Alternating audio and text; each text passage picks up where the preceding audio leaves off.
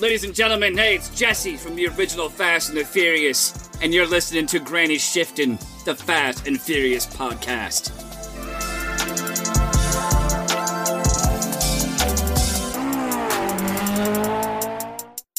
Welcome to Granny Shifting. I'm Ryan, and there is no Jason this week. I don't know what he's doing, so don't even ask me, okay?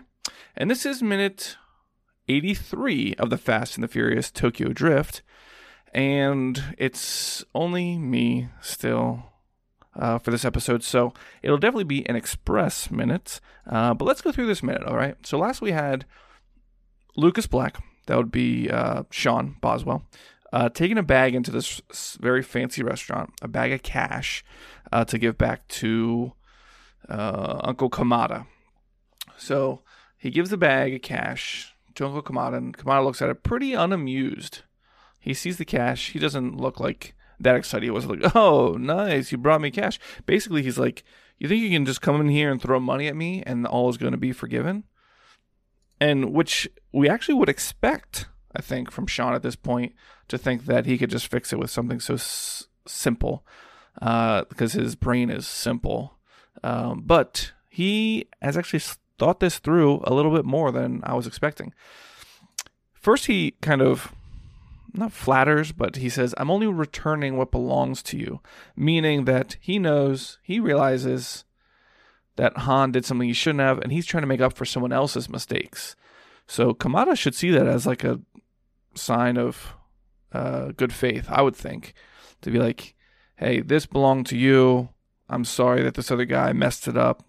And he said, it just belonged to you in the first place, meaning we should have never even had it.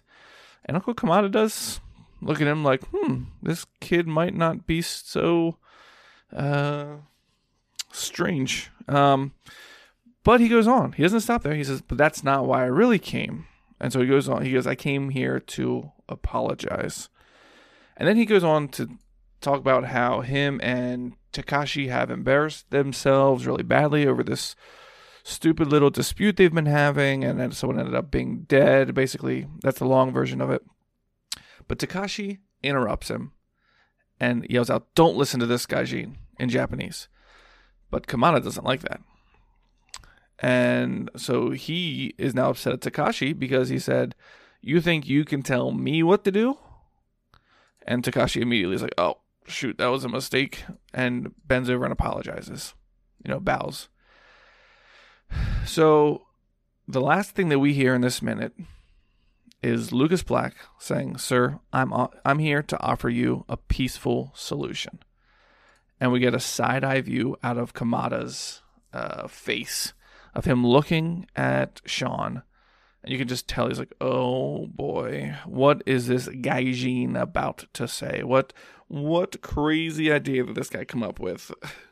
And I'm guessing this is how we get to what I remember to be the last one of the last scenes of the movie. Um, don't want to spoil it for you, but it is a race. Um, and I guess that's how it leads to that. I don't know. It just seems so weird to have all this based on some high school kids racing down a mountainside to decide if uh, the mafia keeps going after Han's crew or if Sean wins the race, if the crew is now free and like, yeah, we stole some money from you, but we did win that race, remember? So uh, just please excuse our debt. But, anyways, that is the end of minute 83. We just get uh, Takashi's or DK's side eye glancing at uh, Lucas Black, but I was kind of guessing at what the peaceful solution was. I don't remember for sure but I'm sure we, we will find out next minute. Do you think Kamata is going to go for whatever deal Sean throws at him? Because he seems like a guy that's uh, pretty serious, and a racing deal doesn't sound like something he would go for. But we'll find out. Thanks for listening. I'm Ryan. And I'm Jason. And always remember winning's winning. Okay, love you. Bye.